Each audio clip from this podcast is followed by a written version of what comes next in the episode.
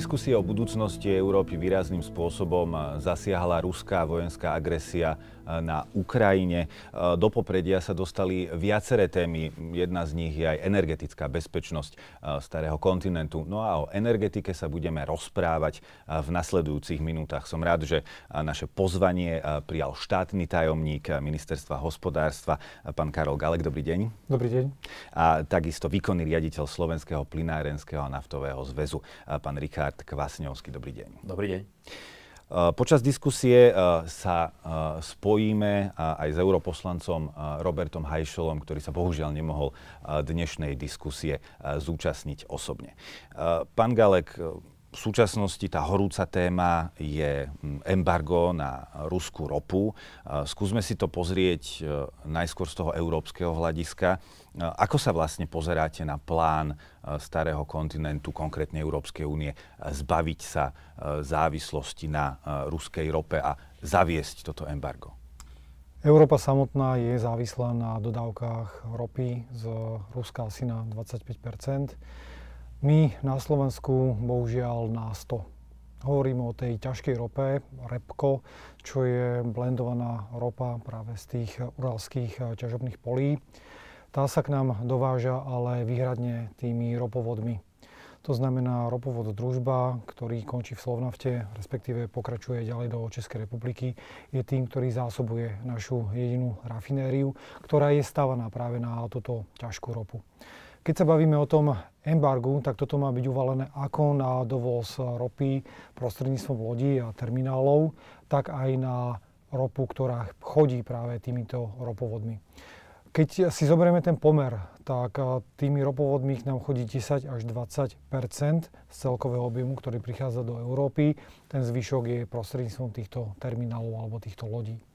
To, čo chce zaviesť Európa, Európska komisia, je komplexný zákaz s tým, že práve tie terminály by mali vypadnúť alebo by mali zmeniť tie dodávky z tej ruskej ropy na nejakú inú už od začiatku budúceho roku. V prípade tých plynovodov, tak tam sa rokuje o prechodných obdobiach, ktoré si narokujeme my ako Slovenská republika, spolu s nami aj Češi alebo Bulhári. To, čo žiada maďarská strana, je trvalá výnimka, ale túto my nepodporujeme. My tvrdíme, že naozaj tie 3 roky nám postačia na to, aby vedeli rafinérie zmeniť technológiu, aby vedeli spracovávať aj inú ropu, respektíve aby ju vedeli spracovávať tak, aby pokryli ten dopyt, ktorý je dnes po tých ropných produktoch nie len na Slovensku, ale v rámci celého regiónu.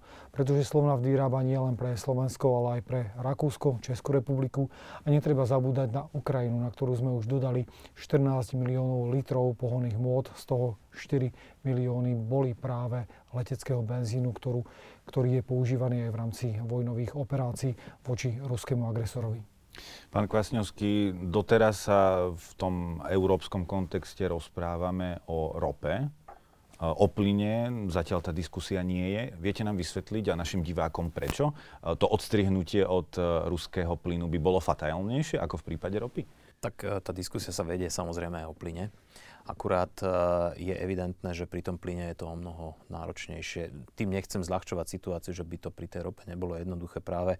Ja si myslím, že je veľmi aj dobré, že Európska komisia sama navrhla určité prechodné obdobia pre krajiny a uznala pozíciu krajín, kde je aj Slovenská republika, že jednoducho sme natoľko závislí a hlavne nemáme iné možnosti z nejakého možno krátkodobého hľadiska tú závislosť nahradiť. Takže máme určité prechodné obdobie, čo si myslím, že to je ako určite správna vec a dá sa to kvitovať. Pri zemnom plyne je to ešte náročnejšie, napriek tomu, že ako deklaroval pán štátny tajomník, pri rope je tá závislosť 100% pri zemnom plyne. Je to podľa údajov Eurostatu zhruba 85% a reálne vzhľadom na nejaké toky aj zo susedných krajín je to ešte o niečo menej. Ale nie je jednoduché to nahradiť z toho dôvodu, že my sme vnútrozemská krajina. Tak ako v súčasnosti sme na začiatku rúry, to znamená, že ten plyn, ktorý tečie najmä z východu, prúdi do Európskej únie cez naše územie, tak v prípade, keby došlo k úplnému zastaveniu týchto dodávok a náhradou dodávok, povedzme, prostredníctvom skvapalneného zemného plynu LNG z prístavov, tak my by sme boli naopak na konci rúry, lebo kým by ten plyn prúdil, povedzme, z poľských terminálov, z chorvátskych terminálov alebo iných stredomorských terminálov, tak proste je to ďaleko. Takže to je prvý aspekt. Druhý aspekt je taký, že tá ruská ropa tečie na základe určitých dlhodobých kontraktov. Máte tam určitú istotu a dá sa povedať, že prakticky do toho 24. februára pri tých dodávkach Rusko bolo vnímané ako spoľahlivý partner, ktorý dodával. Samozrejme, konfliktom sa všetko zmenilo.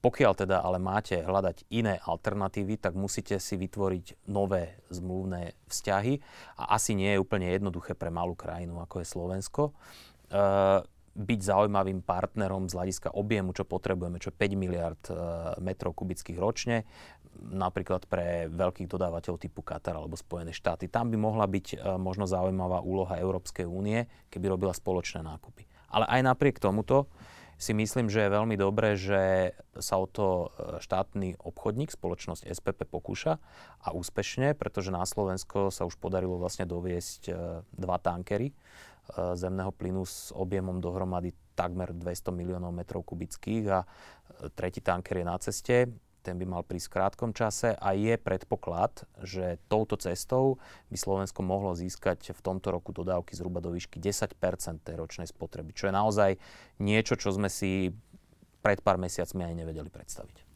Ja som spomínal, že aj témou konferencie o budúcnosti Európy bola energetika. Európska komisia tlačí na prechod na tú tzv.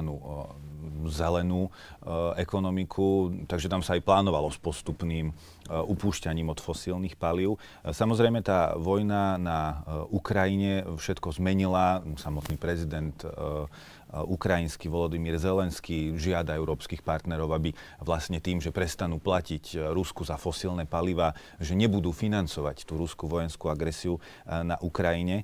Moja otázka ale je, že či si na druhej strane Európska únia takýmto rozhodnutím, napríklad o tomto plánovanom ropnom embargu, sama nestrieľa do nohy v tomto čase.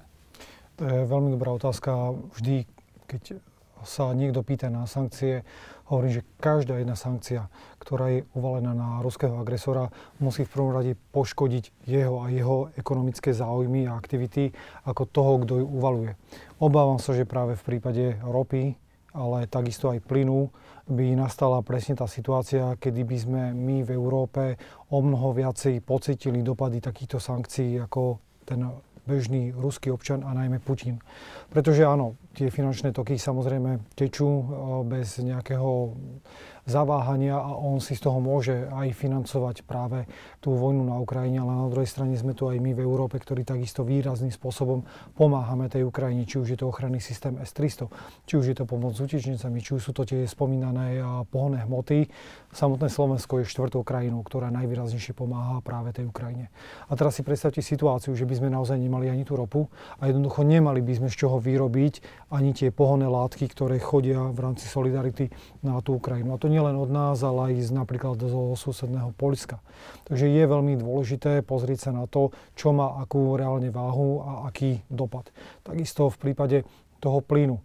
Sú tam možnosti, ako aj tá Ukrajina dostáva ten zemný plyn, pretože Ukrajina od roku 2014, ano, myslím... 15 vlastne 15, sa to sprevádzkovalo. Myslíte ten prepoj, že? Je tam ten prepoj, ano. Je tam reverzný tok a takisto Ukrajina už dnes neodoberá priamo z Ruska, od ruských odberateľov plyn, ale všetko odchádza od nás z Európy, od európskych. Je to stále ruský plyn, ktorý sa otáča napríklad vo Veľkých Kapušanoch a ide naspäť na tú Ukrajinu, ale fyzicky ten Ukrajinec s Rusom dnes nemá žiaden žiadnu takúto zmluvu.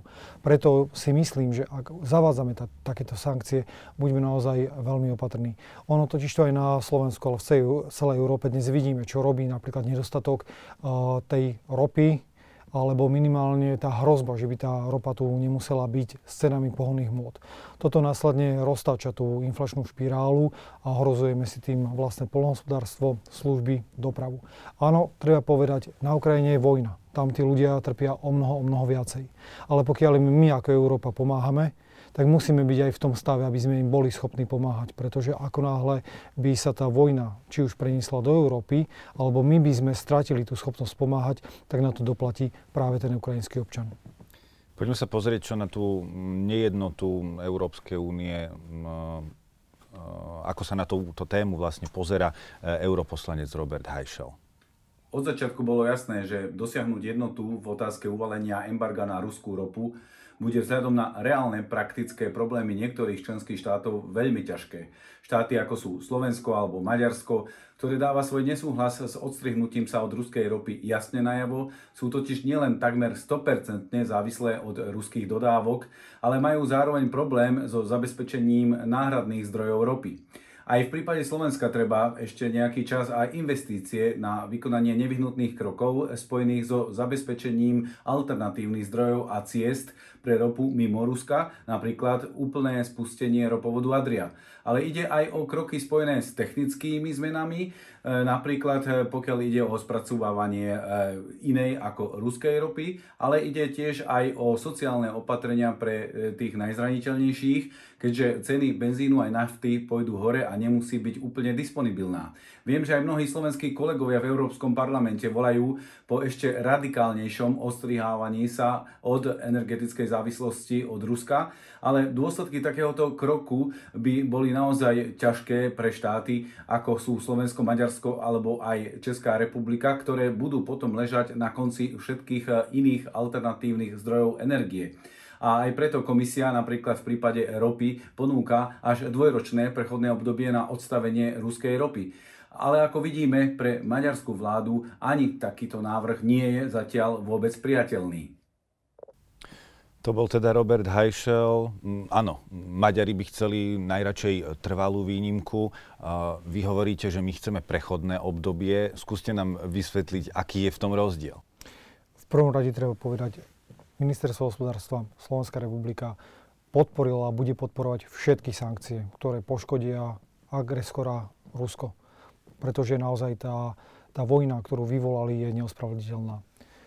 Treba ale si povedať aj, aké to bude mať tie implikácie na Slovensko a ostatné európske krajiny. A čo sa teda týka práve tej ropy, tak tam chceme to prechodné obdobie nie 2, ale 3 rokov, na rozdiel od toho Maďarska. Pán Hajšel spomínal tie investície, ktoré to zo sebou prináša.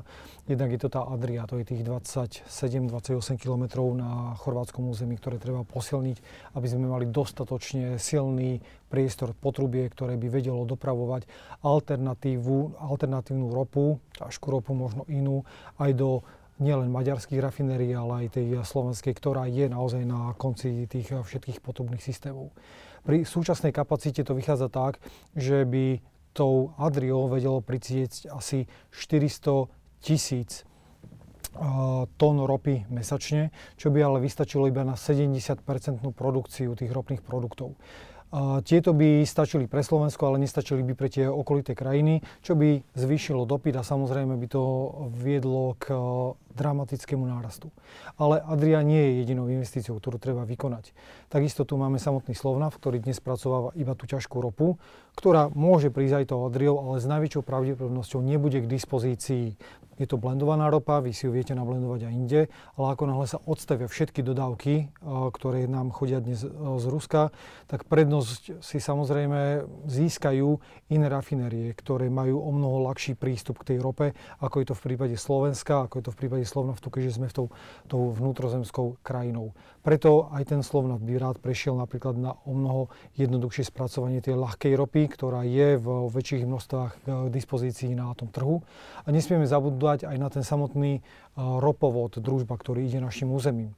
My máme na Slovensku núdzové zásoby ropy a ropných produktov. Časť z nich je uskladená na západe, časť z nich na východe krajiny v Budkovciach.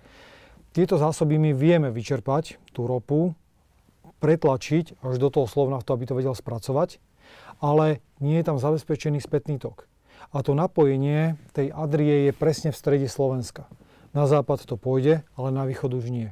A ako náhle by sme my nevedeli už v budúcnosti doplniť práve tieto naše zásobníky na východe krajiny, tak prídeme vlastne o polovicu tých zásob, ktoré máme a musíme držať k dispozícii aj podľa európskej legislatívy, ktorá hovorí o 90 dňoch držania núdzových zásob. My to máme dnes 108 dní. Klesli by sme na polovicu a tým pádom by sme boli o mnoho viacej zraniteľní. Čiže buď treba posilniť, zabezpečiť reverzný tok, aby sme mali tieto zásobníky plné v každom momente, alebo tie zásobníky premiestniť. To, s čím počítame, alebo čo máme doteraz na papieri, je investícia v objeme 500 až 700 miliónov eur, ktoré budú potrebné na všetky tieto operácie. Pán Kvasňovský. Ja by som ešte k tomuto možno dodal taký jeden aspekt, lebo je výborné, že sa o tom takto bavíme, ale Slovensko je konkrétne v zásobovaní pohonnými látkami sebestačné. Vezmeme si susedné Rakúsko, musí dovážať. Takisto Česká republika, zhodou okolností teda Slovnaft, je tam tým hlavným dodávateľom, dokonca aj Poľsko, ktoré teda tá vlajková spoločnosť PKN Orlen dala ponuku, že by mohla zásobovať v strednú Európu, ale aj Poľsko je závislé od dovozu pohonných látok. Čiže toto je z pohľadu Slovenska veľmi dobrá pozícia, ktorú si myslím, že je veľmi dobré si držať. A ja som rád, že ministerstvo hospodárstva má pre toto pochopenie. Pán štátny tajomník spomínal tie investície potrebné pre tento ropný priemysel, aby sa vedel prispôsobiť na iné druhy ropy. Toto funguje aj pri plyne? Potrebujú sa nejako technologicky pripraviť spracovateľia, pokiaľ by ten plyn pochádzal od niekiaľ inakiaľ? V plyne to nie je také ako pri rope, že máte rôzne druhy ropy, je ľahšia, ťažšia a sú aj blendované. Pri plyne ten plyn je proste stále plyn. V princípe to je chemické zloženie, tam dominuje metán. Tým je akoby zemný plyn. Ten metán je hlavná súčasť. Čo sa týka prispôsobenia, áno, budeme sa prispôsobovať a to sa týka vodíka. Pretože vodík, ktorý by teda mal v budúcnosti mať o mnoho silnejšie zastúpenie v plynárenstve, vôbec v energetike a v dodávkach energií v Európe, je trojnásobne ľahší plyn, ako je metán a je teda výbušnejší, ľahšie uniká. Čiže bude potrebné prispôsobiť infraštruktúru preto, aby sa mohol vodík prepravovať, aby sa mohol vodík skladovať, aby vodík nepoškodzoval koncové zariadenia. To je niečo, na čom sa momentálne v plynárenstve pracuje. Na Slovensku je jedna obec na juhu, Slovenská Blatná, kde sa začína testovať vlastne zmiešanie vodíka so zemným plynom v dodávkach pre domácnosti. Testuje sa vplyv vodíka na tie prenosné prepravné potrubia, ktoré vlastne tranzitujú plyn z Ruskej federácie alebo z iných smerov na veľké vzdialenosti pod vysokým tlakom. A to budú veľké investície, alebo to budú významné investície v najbližších rokoch. V súčasnosti by som mohol povedať, že tie najdôležitejšie práce a úlohy sú na Slovensku už takmer splnené, lebo tým posledným veľkým plynovodným projektom je poľsko-slovenský prepoj, ktorý by vlastne už budúci mesiac mal byť dokončený a od leta by mal byť v komerčnej prevádzke. Tento prepoj je veľmi dôležitý z toho hľadiska, že vďaka nemu už bude Slovensko, dá sa povedať, z každej svetovej strany môcť byť zásobované zemným plynom a zároveň to otvára ďalšie možnosti dodávok a zvýšenie teda bezpečnosti dodávok a energetické bezpečnosti Slovenska. Odkiaľ by tie dodávky mohli pochádzať? Tak napríklad Spojené štáty tiež vyvíjali nejaké aktivity smerom k tomu, aby zabezpečili Európe tieto dodávky zemného plynu. Tam sa rozprávalo o tlačenom, skvapalnenom plyne LNG. Ten by pochádzal z Kataru, alebo odkiaľ by to bolo? No tak tých možností je samozrejme viacej, dokonca aj Rusko exportuje. A to asi nechceme zase. Tam je tá paradoxná situácia, že vždy, keď sa robia tie výpočty, že do akej miery sa môže nahradiť potrubný plyn tým skvapalneným plynom, tak sa musí brať do úvahy, že teda jednotka sú Spojené štáty v týchto dodávkach, dvojka je Katar, ale trojka je Rusko. To znamená, že Rusko ročne dodáva týmto spôsobom zhruba 10 miliard metrov kubických. Čiže keď chcete sa ako keby odstrihnúť od Ruska, tak musíte aj toto odrátať. No a čo sa týka tých zdrojových krajín, tak áno, Spojené štáty, odtiaľ vlastne prišli tie prvé LNG dodávky aj na Slovensko. Katar, Alžírsko, máte krajiny Perského zálivu, ktoré sú potenciálnymi dodávateľmi, čo sa týka sveta, je významným dodávateľom Austrália. Ale treba vziať do úvahy aj určitú geografickú blízkosť. Vlastne sú tam aj tie prepravné náklady. Takže pre Európu si myslím, že okrem Spojených štátov je to ešte prípada do úvahy Afrika, a Severná Afrika a krajiny Perského zálivu z hľadiska týchto dodávok. Nesmieme ešte zabúdať aj, že aj tým potrubným spôsobom môže Európa dostať alternatívne dodávky, ktoré sú zo severu z Nórska, alebo z juhu Európy prostredníctvom plynovodov TANAP a TAP, to je Trans-Anatolian a Trans-Adria, Adriatic Pipeline, azerbajdžanský respektíve kaspický plyn. Poďme sa teraz prostredníctvom Roberta Hajšela pozrieť na ten politický európsky rozmer. My sme sa ho pýtali, či je podľa neho na mieste pokúšať sa o tieto výnimky, nie čo sa týka plynu, ale čo sa týka ropy. Pokúšať sa o výnimky, presnejšie o prechodné obdobie na uplatňovanie embarga na dovoz ruskej ropy je určite na mieste a zo strany štátov, ktoré sú potenciálne najviac postihnuteľné jeho dôsledkami, je to aj úplne legitímne. Áno, Únia by sa mala snažiť dosiahnuť jednotu, ale tá súvisí s tým, ako sa v praxi bude uplatňovať toľko deklarovaná solidarita. Pokiaľ ide o Slovensko, ale aj slovenskú ekonomiku a najmä rafinériu Slovnaft, ich by prípadné uvalenie embarga na ruskú ropu zasiahlo ťažko.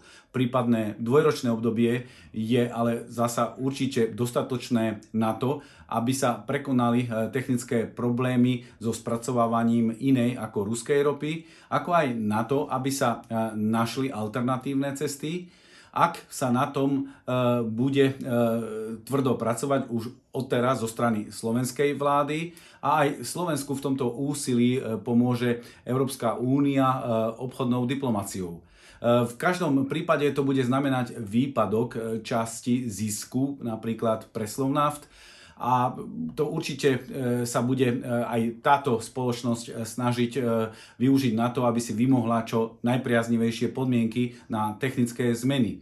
Nezabúdajme na to, že z ruskej ropy dokáže rafinéria v Bratislave urobiť určite viac paliva ako napríklad z ľahkej arabskej ropy. Aspoň dvojročné prechodné obdobie umožňujúce dobudovať potrebnú infraštruktúru a zároveň zmeniť výrobné technológie, ale určite pomôže a je preto logické ho aj žiadať. Pán Galek, Robert Hajšel spomínal tú solidaritu. Podľa vášho názoru, do akej miery by sme sa vedeli spoľahnúť na solidaritu našich európskych partnerov v prípade, keby naozaj nám prestala prúdiť ropa z Ruska? Nenastala by situácia, že aj oni by mali nedostatok a potom by sa nechceli podeliť? Samozrejme, toto je problém alebo otázka, ktorá sa naskytá v rámci každej jednej sankcie, ktorá je uvalovaná. Dúfam, že nikdy nedôjde na ten plyn, pretože ten plyn vieme takisto nahradiť, ale možno, že až v roku 2027 určite nie tak rýchlo ako tú ropu. A teraz je otázka, či tá ropa a tie ropovody vyschnú v dôsledku sankcií, ktoré uvalí Európska únia, alebo či to bude v dôsledku rozhodnutia toho agresora, v dôsledku rozhodnutia Putina.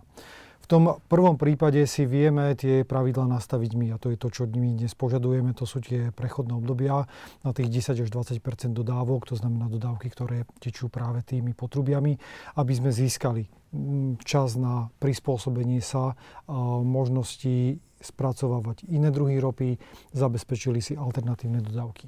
Pokiaľ by to bola ale tá druhá situácia, kedy by naozaj to zastavil práve ten agresor Putin, tak v tom prípade bude požadovaná a nevyhnutná tá solidarita v rámci celej únie, ktorá sa musí zomknúť. A keď niekde bude chýbať 80% a inde iba 15%, tak aby sa práve tieto rozdiely spriemerovali. Aby nebolo, že jedna ekonomika, ktorá nie je závislá na takýchto dodávkach, povie, že nás nezaujíma, čo sa deje niekde inde a my si budeme chrániť náš trh. Dnešné ceny sa ukazujú, že v rámci Európy, čo sa týka pohonných hmôt, sú niekde vyššie, niekde nižšie. Závisí to aj napríklad od daní alebo iného zaťaženia poplatkového, ktorý je s tým celým spojený rôznych odvodov. Slovensko nie je na tom až tak zle. My sme niekde na 6. až 7. priečke, čo sa týka práve či už benzínu alebo tej nafty. Myslím od toho spodu, teda od tých najlacnejších po tých najdrahších. Čo nám dáva istú výhodu, ale zase zohľadňuje to napríklad aj tú kúpyschopnosť, ktorá je na Slovensku o čosi nižšia.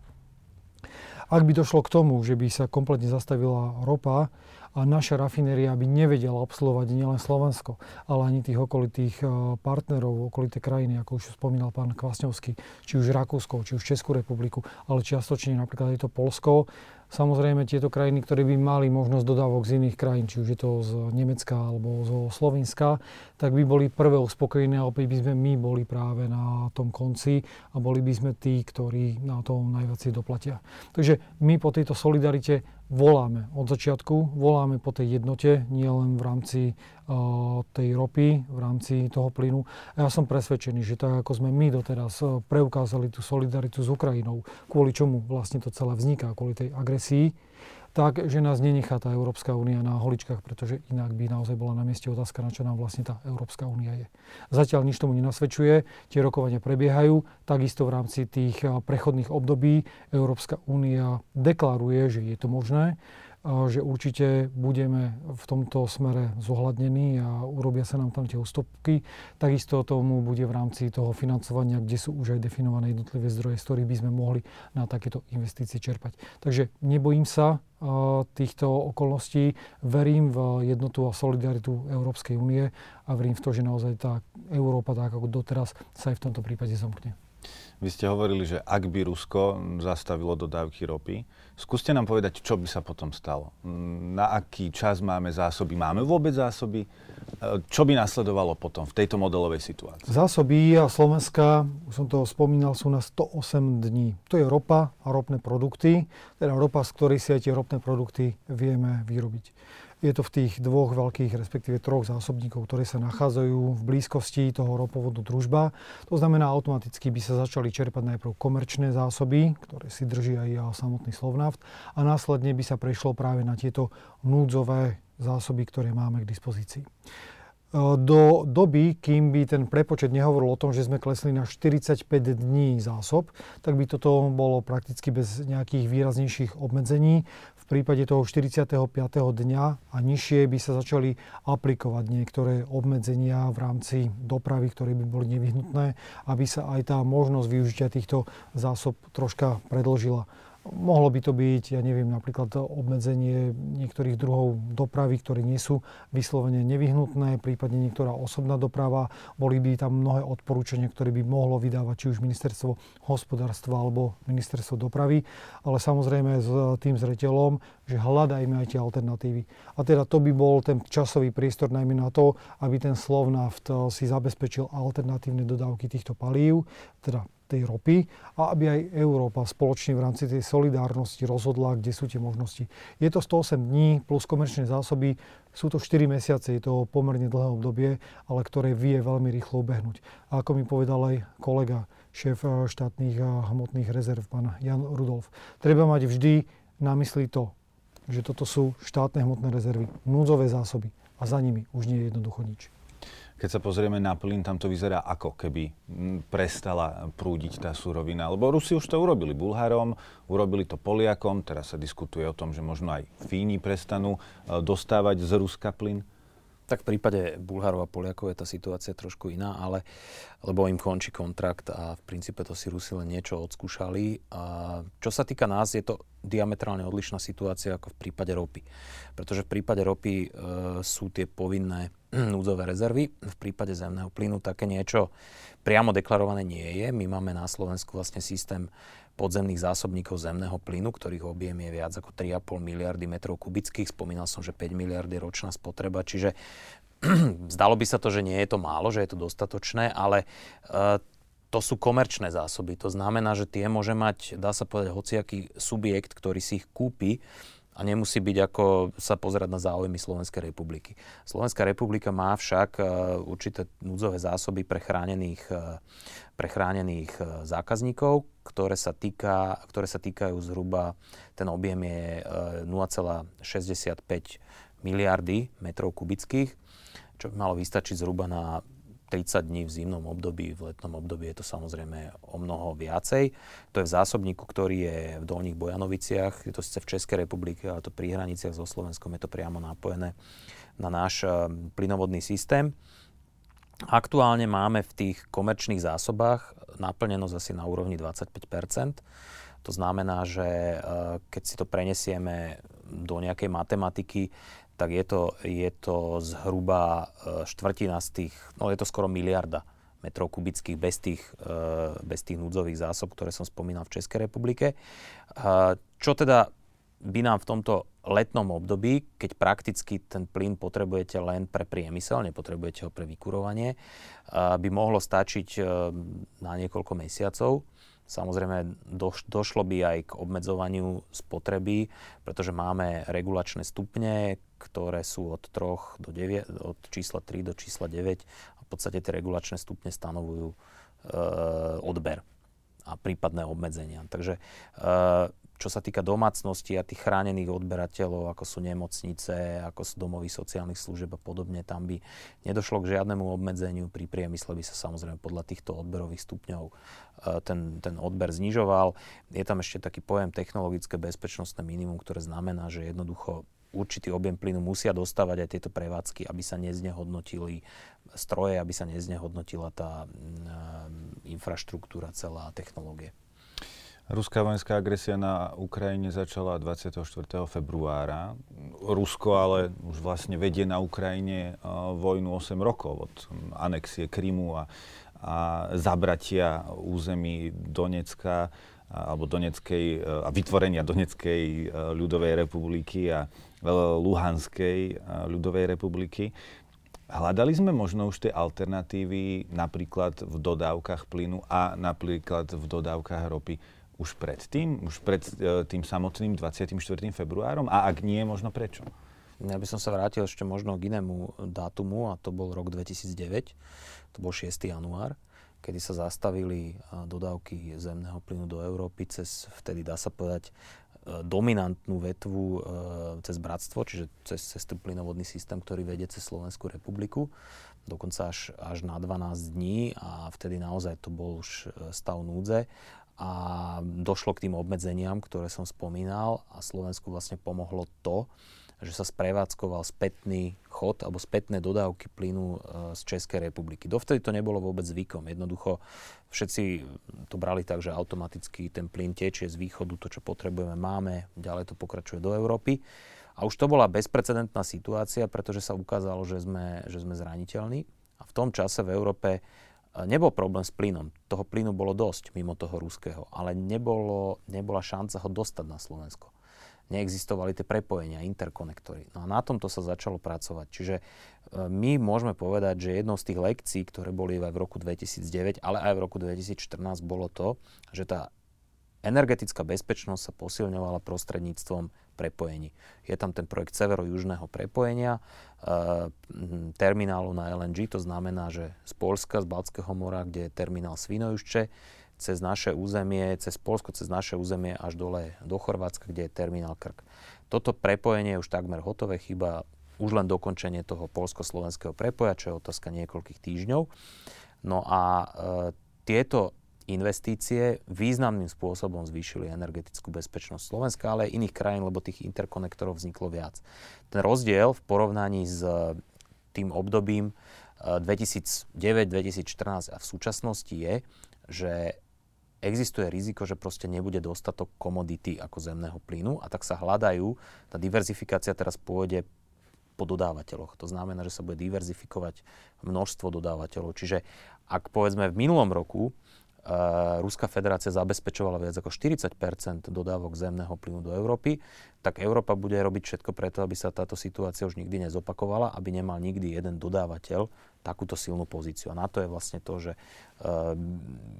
rokuje sa s mnohými krajinami, ktoré môžu dodávať LNG, a tým pádom ten počet tých dodávateľov bude väčší, budú si konkurovať, a v tom bude tá bezpečnosť. Čo sa týka tej ropy, tam je situácia aká? A možno v tom hľadaní alternatívnych zdrojov. Riešilo sa to ešte pred touto ruskou inváziou? Nie je to iba o rope, plyne, je to napríklad aj o jadrovom palive. Ešte doplním možno ten plyn. Ruská agresia začala 24. februára. Prvý skvapalnený zemný plyn prišiel na Slovensko v marci. Ale to nebolo, že behom týždňa objednané. SPP začalo toto riešiť už v októbri minulého roku, to znamená dávno predtým, ako vôbec k niečomu takémuto došlo. Diverzifikácia z pohľadu trastu naozaj už dávno je. Diverzifikácia z pohľadu zdrojov, tak toto je niečo, čo vystalo práve potom, ako ruský agresor napadol Ukrajinu. A odvtedy sa všetci zamýšľajú, ako to výrazným spôsobom diverzifikovať a zmeniť tie dodávky. Tá ropa, ten tok bol nepretržitý počas dlhých rokov. Dokonca ešte aj v priebehu studenej vojny neboli žiadnym spôsobom obmedzované toky ani plynu, ani ropy. Navyše tá jediná ropa, ktorá tu bola k dispozícii, bola tým, čo vedela spracovať tá technológia v Slovnafte. A teda tie úvahy k tomu, že hľadajme nejaké alternatívy, ani nemali byť prečo na stole. To, že má to byť témou, sa ukázalo naozaj až potom 24. februári. Ale to, na čo sa aj predtým samotná Európa sústredila ako celok, bolo ako sa odstrihnúť od dodávok z tretích krajín, nie len z Ruska. Ako znížiť našu energetickú závislosť, ktorá je dnes naozaj v rámci Európy obrovská, lebo my nemáme nejaké zdroje, obrovské zdroje ropy alebo zemného plynu, ktorí by vedeli pokryť našu spotrebu. Preto to, k čomu Európa smerovala, boli najmä zelené zdroje, to znamená vyrábať si energiu zo slnka, z vetra, z vody, z biomasy. A týmto nahrádzať tieto zdroje, tieto komodity, ktoré k nám chodia zo zahraničia. Máme tu rôzne ambiciozne ciele, či už je to uhlíková neutralita v roku 2050, či už je to balíček Fit for 55. Máme tu plán obnovy, v rámci ktorého takisto iba my ako ministerstvo hospodárstva má k dispozícii 220 miliónov eur práve na zelenú energetiku alebo posilňovanie sieti za účelom toho, aby sme mohli pripájať viacej zelených zdrojov. No a druhá taká veľká oblasť, na ktorú sa celá Európa sústredila, je zvyšovanie energetickej efektívnosti. Pretože najlacnejšou energiou, najekologickejšou je tá, ktorú nespotrebujeme. Nemusíme si ju vyrobiť a nemusíme si ju ani doviesť.